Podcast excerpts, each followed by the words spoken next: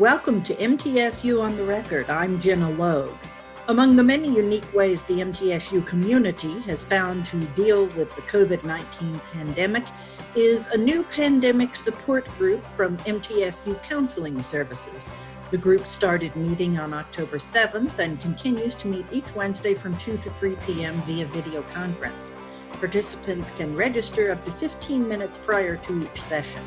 Our guest is Jessica Gann, a licensed professional counselor with a mental health counselor designation who works for counseling services. Coping with COVID after this. Here are some of the headlines making news at mtsunews.com, the university's news and information website. The MTSU Center for Economic Education, housed in the Jones College of Business, has been selected to receive the 2019 2020 Albert Beekhuis Award from the New York based Council for Economic Education. The award, which carries a $1,000 honorarium, is named after Dr. Albert Beekhuis, a lifelong proponent of economic literacy. The Center for Economic Education's mission is to equip K through 12 students with the tools and knowledge of personal finance and economics to learn how to make better decisions for themselves, their families, and their communities. And internet entrepreneur Craig Newmark's philanthropic foundation, Craig Newmark Philanthropies, has given the Free Speech Center at MTSU a $25,000 gift to expand its programs and services. The nonpartisan Public Policy Center, based in MTSU's College of Media and Entertainment, works to educate the public about the five freedoms they're guaranteed by the First Amendment speech, press, religion, assembly, and petitioning the government. For MTSU News at any time, go to MTSUnews.com. Jessica, welcome. Thank you for joining us. Thank you for having me. Since this is a group endeavor, uh, please tell us what safety precautions you're taking with the pandemic support group as a result of COVID 19. I mentioned in the introduction that you're meeting via video conference. Is there anything else you have to take into consideration, or does that pretty well uh, take care of the protections? That pretty much takes care of it. Yeah, that's that's to eliminate too many people in the same room, and so, um, and luckily that way no one has to wear a mask as long as they're in a safe environment during the the uh, meeting, so that helps as well. Uh, what prompted you to think that this would be a good way to enable students to cope with the pandemic as opposed to, say, one on one Zoom sessions? Yeah, that's a great question. Of course, we are offering one on one through counseling services, but the reason this group came about is I've been offering weekly meditations on Mondays at 3 uh, via Zoom as well through counseling services. And I'm also doing a mindfulness workshop on Thursday at 3. And through these endeavors, I really noticed that students, you know, we would talk after the meditation or after the workshop um, about the stresses that are going on right now with the pandemic and everything in our society. And so um, it really started to become apparent then, but also through just monitoring social media pages, um, the MTSU class pages, just noticing a lot of stress and overwhelm from students. And so I know that one of the great ways to address that is to come together and connect about it um, because it's already happening on social media um, and through these groups. And so this is just offering a safe space for students to be able to come and do that. I think even in the best of conditions, pre COVID, uh, college students uh, have difficulty negotiating with their professors for uh, more lenient circumstances and conditions. Um, and some professors, uh, like Dr. Ryan Korstange in University Studies, have advocated for letting up on the strap, as it were, with regard to deadlines and showing a little leniency here and there because we're the, the entire society is under stress. Uh, but uh, do you have uh, any generalized strategies for students in trying to say to their professors, I- am having trouble on my job, um, I'm taking all these classes, my grandmother has COVID, you know, whatever circumstances are going on in their life? Yeah, I think just like what you just said, you know, communication is key and being able to come to their professors and communicate those things are really important. Um, and that's the only way to get a need met is to be able to let that need be known. And so through that communication, that's a great way to do that. What kinds of comments are you hearing in and out of the group, for that matter, about pandemic related stress? And you could say this, of course, without violating any confidentiality by which you're bound. Yeah, absolutely. I think just a general sense of um, getting adjusted to the different format of classes. Not everyone uh, learns virtually um, very well. That's not everyone's favorite way to learn. And so I'm hearing a lot of feedback about just the method of the class delivery, um, and just the lack of uh, connection on campus is a little bit different right now with social distancing and um, so you know meeting other people and connecting on campus you know it's having to be relearned in a different way like how do we do that virtually? And even class participation and those sorts of things. And then, you know, I think people feel um, it's difficult to be on camera on Zoom all day long, and those sorts of things become an issue as well. Um, and that's one thing about this group is I, I, want students to know and feel secure in coming, and that you don't have to turn your camera on if you don't want to. It's not a big deal. Um, if you want to, absolutely, that's cool. But um, we want you to be comfortable and, and just feel welcome in coming. We'll take a break right here. We'll return with more in just a moment. This is MTSU on the record. MTSU's Jewish and Holocaust Studies minor offers undergraduate students a chance to study the culture and religion of the Jewish people and the Holocaust in an interdisciplinary program. Studies include history and culture, theology and philosophy, and the arts and social sciences. Courses tackle vital topics central to local and global awareness, including multiculturalism and the meanings of diversity, religious tolerance, and genocide. For the latest MTSU news and information, go to mtsunews.com. The MTSU Department of Art has the newest facility for visual arts in the state with approximately 50,000 square feet of space, including high tech computers and computer driven equipment for multimedia, graphic design, printmaking, sculpture, painting, and ceramics. We feature a visiting artist lecture program and an exhibition program that exposes students to work by national and international artists. This is Jean Nagy, Department of Art. To find out more, visit mtsunews.com. We're talking with Jessica Gann of MTSU Counseling Services, who uh, holds a pandemic support group from 2 to 3 each Wednesday. The first meeting was on October 7th. How did the first meeting go? It went well. Yeah, we talked about, you know, just kind of what are some of the struggles right now that students are going through um, and how, how, are they overcoming those and what are some coping strategies that they're already using. And so, um, you know, of course, physical activity, you know, looking at your diet, those sorts of things, keeping a routine and structure um, were some of the topics that came up from students. Some people still resent wearing the masks. What the few times that I go out into society when I have to shop for things or something, I still see people walking around with no masks on.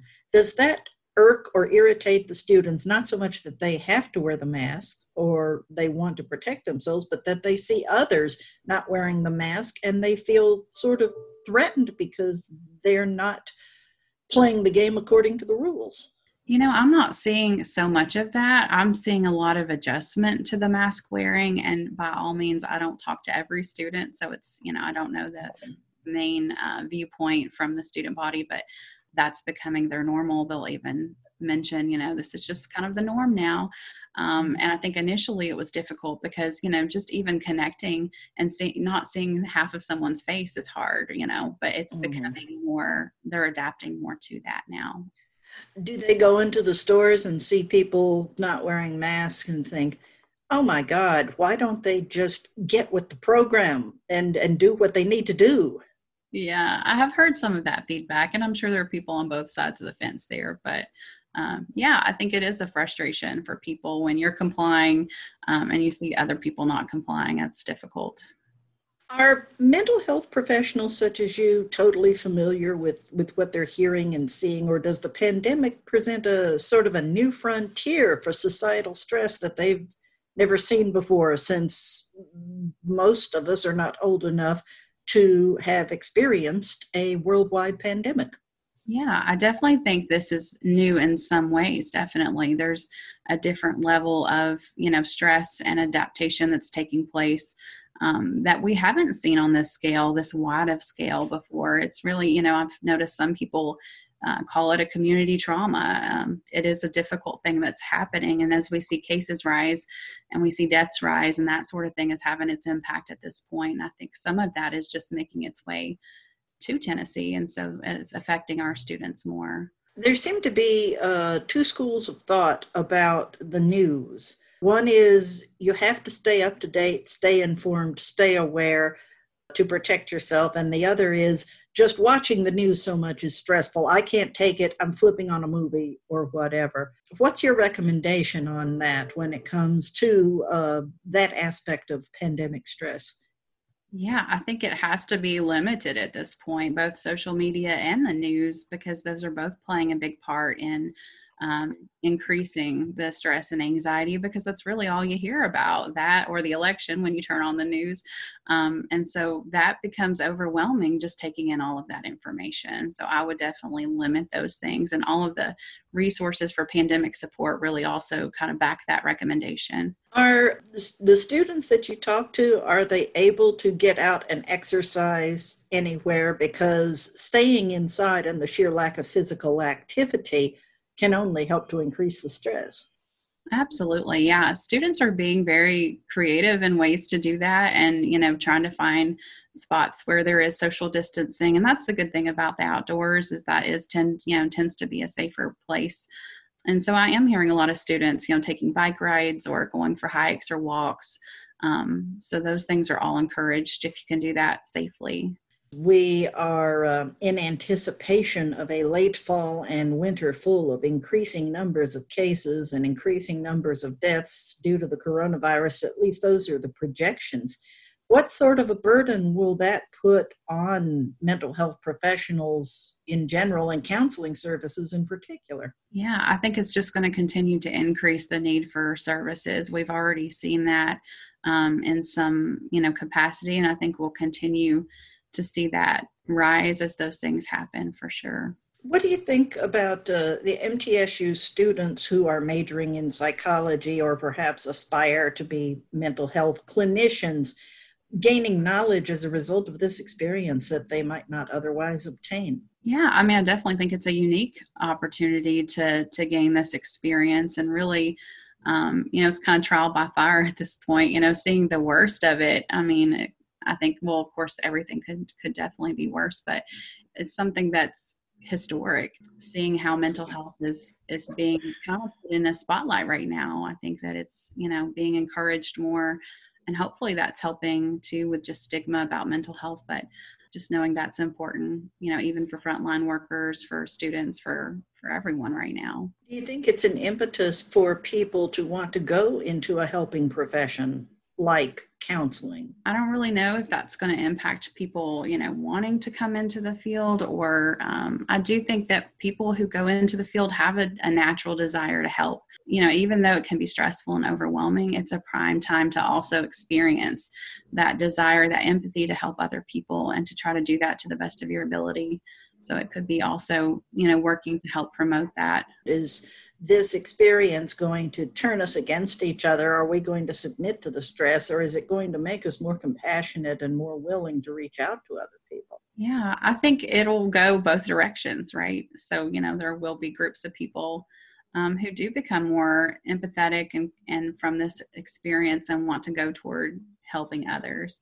Um, I think initially when the pandemic happened, we saw a lot of stress and anxiety, and that was the reaction we were seeing from people that came out as some of the harsh things that we were seeing, you know, the treatment of, of frontline workers and the mask wearing and all of these things. I think those came from um, a place of fear and a place of anxiety. So I think as we've, you know, gained more knowledge and we keep moving forward in this pandemic, that we um, are adapting better and caring for one another better. Some people's way of coping with pandemic stress is to just not take the virus seriously at all and just keep living the way they were living prior to the spread of, of COVID 19. Obviously, you don't recommend that as a, as a stress reducer. Yeah, but I can see I can see where that's coming from and as from a mental health perspective that it is easier sometimes for people to feel like, you know, just to go on like normal, like nothing's happening. So, so would you say they're in a state of denial? Right. I mean, I think it could go either way. So I think some people are, and maybe that that's also maybe from people's belief system. Um, so I think there are a lot of factors involved, and it's hard to say just one thing would be causing that. We'll take another break right here and we'll return in just a moment. This is MTSU on the record. The mission of the June Anderson Center for Women and Non-Traditional Students is to provide education, advocacy, direct services, outreach, and programming for the MTSU campus and surrounding community on gender-related issues. The center also assists older students who are trying to balance work, college, and family. It also sponsors a monthly legal clinic, career brownback series, book club, and a newsletter twice a year. For all of the latest MTSU news and information, go to mtsunews.com. The Concrete Industry Management Program at MTSU fills the need for trained personnel who know concrete technology and techniques. Our alumni go into the marketplace grounded in basic math and science and able to promote products or services related to the industry. Our participation in the academic common market ensures talented students in other states a chance to enroll on an in state tuition basis. This is Dr. Heather Brown, Director of the program. To find out more information on this or other university programs, visit mtsunews.com. Our guest is Jessica Gann, who is a licensed professional counselor with a mental health counselor designation. She works for MTSU Counseling Services and has started a pandemic support group for students uh, to take advantage of via video conference. What do you think about the whole concept of, of telemedicine? Is this something that you think will uh, catch on and and be popular uh, even after uh, we say find a, a vaccine for COVID 19 and the pandemic abates and we return to something like pre COVID conditions? Do you think the profession will continue to use this technology? I do. I think there's already been talks of that, um, that this has become a format that is convenient for people and it really you know to me what what really happened for me in doing telehealth is noticing we're able to reach more people um, who may not have walked through the doors before who may just find this as an easier method to get help. And so i do think this you know even past uh, mtsu just looking at other therapists and their profession of private practice are a lot of them have dropped their physical location already and have voiced that they even want to go completely remote. So I do think we'll have a shift of some people that just prefer that as a as a treatment method. If there are people who want to join your support group but they don't want to do it via video, is it okay with you just the same if they keep the audio on and turn the video off? Absolutely. Yeah, and they can even use the chat box to to type in. You know, some I know some computers don't even have um, a speaker and things like that. So we really want students to know that it we are completely flexible and open to however you want to participate. We just love for you to be there. So you could they can use their real names, they can use a fake name, or they can use a chat box kind of avatar or a username like they would use in a computer situation anyway. So it, it doesn't really matter. We're, you're not all, all about identifying people and pointing people out. You're, whoever you want to call yourself, that's that's perfectly okay absolutely. And you know you have to register. So we we do get your email and m number to verify you are a student. Um, so absolutely however they want to present in group as far as if they want to remain anonymous that's completely fine. In a hypothetical situation say god forbid you have it, you, you open up the support group one day and everything's going along until a participant says that they have considered thoughts of suicide what is your responsibility in that circumstance?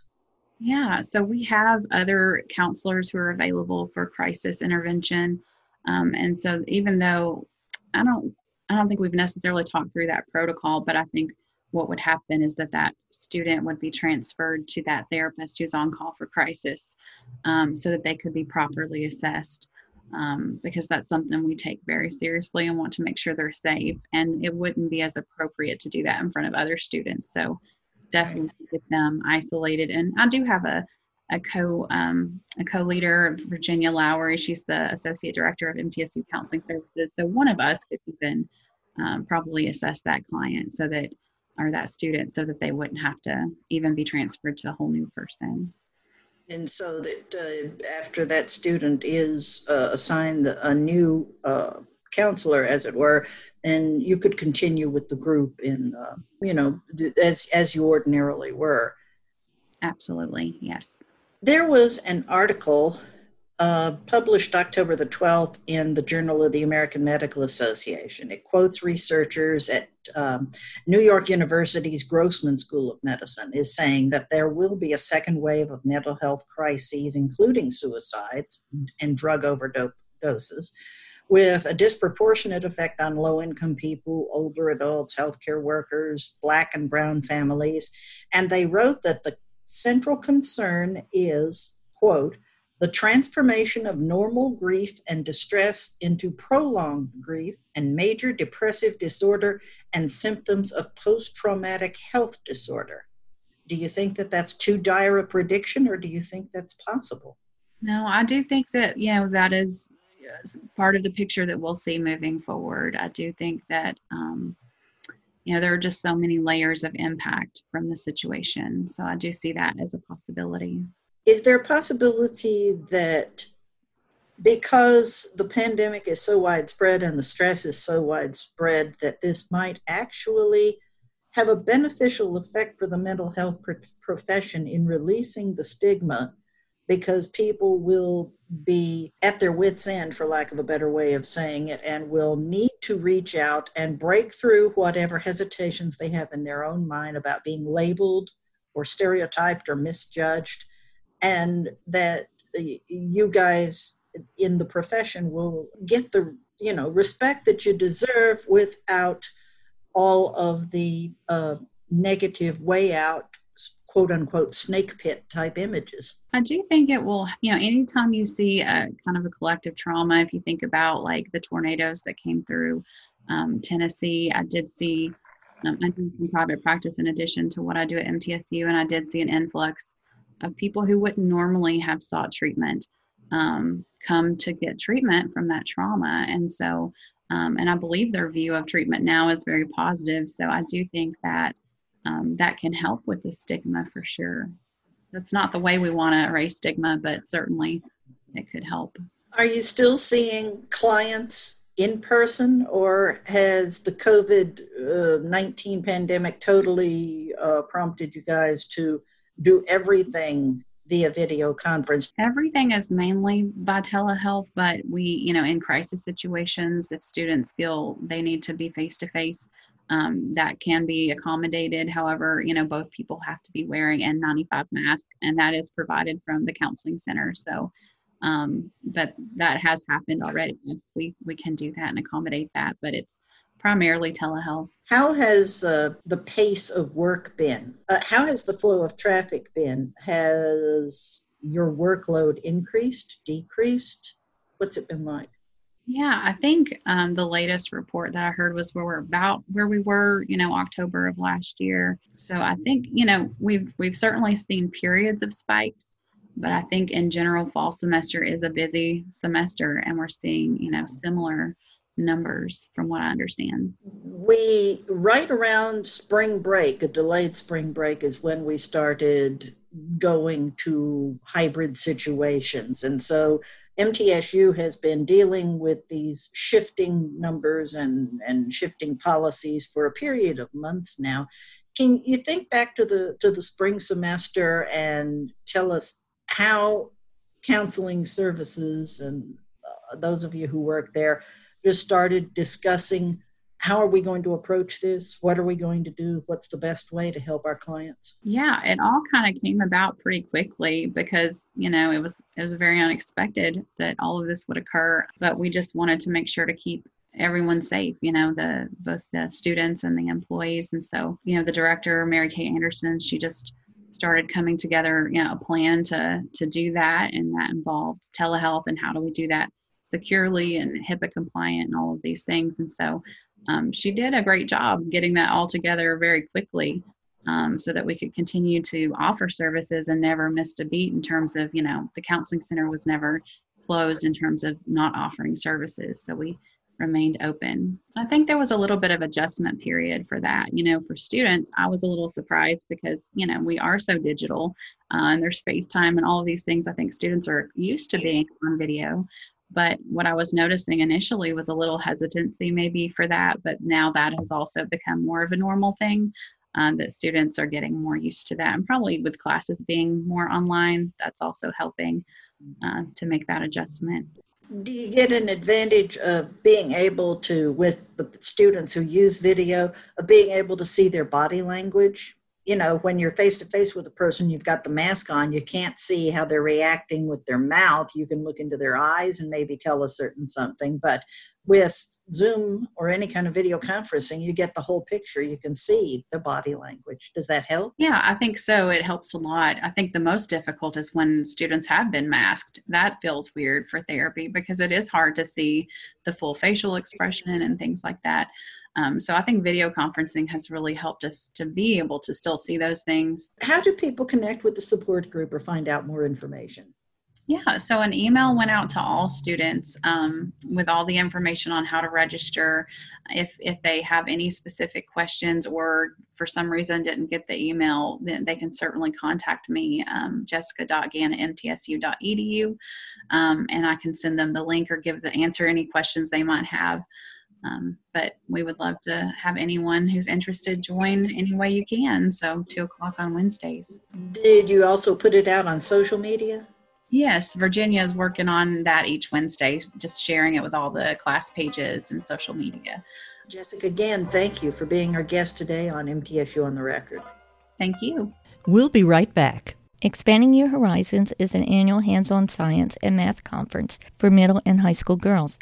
EYH enables girls to investigate careers in science and math and to talk with female leaders in those fields that are so essential to our nation's future. EYH also provides the girls with fun, hands on activities and allows them to meet girls with similar interests. I'm Dr. Judith Iriarte Gross, EYH Director. For all the latest MTSU information, go to MTSUnews.com. Specialized training in forensic science prepares tomorrow's professionals through the Forensic Institute for Research and Education, or FIRE. The Forensic Anthropology Search and Recovery Team assists law enforcement with skeletal remains at crime scenes. Legendary forensic scientists provide lectures free to the public, and high school students work realistic crime scenes each summer at our CSI MTSU camp. I'm Dr. Hugh Berryman, Director of FIRE. For all the latest MTSU information, go to MTSUnews.com.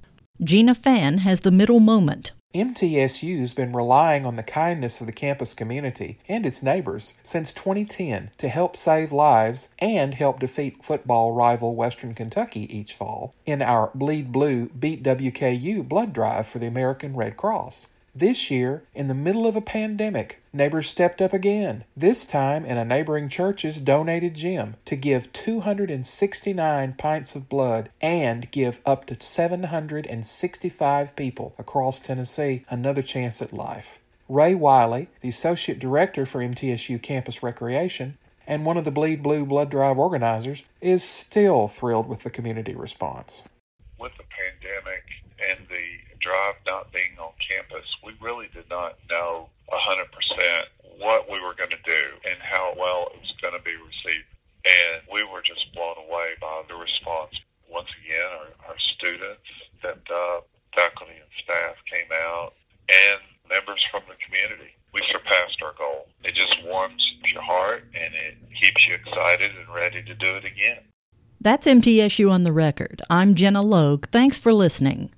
MTSU on the Record, a news and information program about Middle Tennessee State University, is produced by the university's Marketing and Communications Office, which is solely responsible for its content. Read more about MTSU at our website, mtsunews.com. Podcasts of this program are available at mtsunews.com and on iTunes.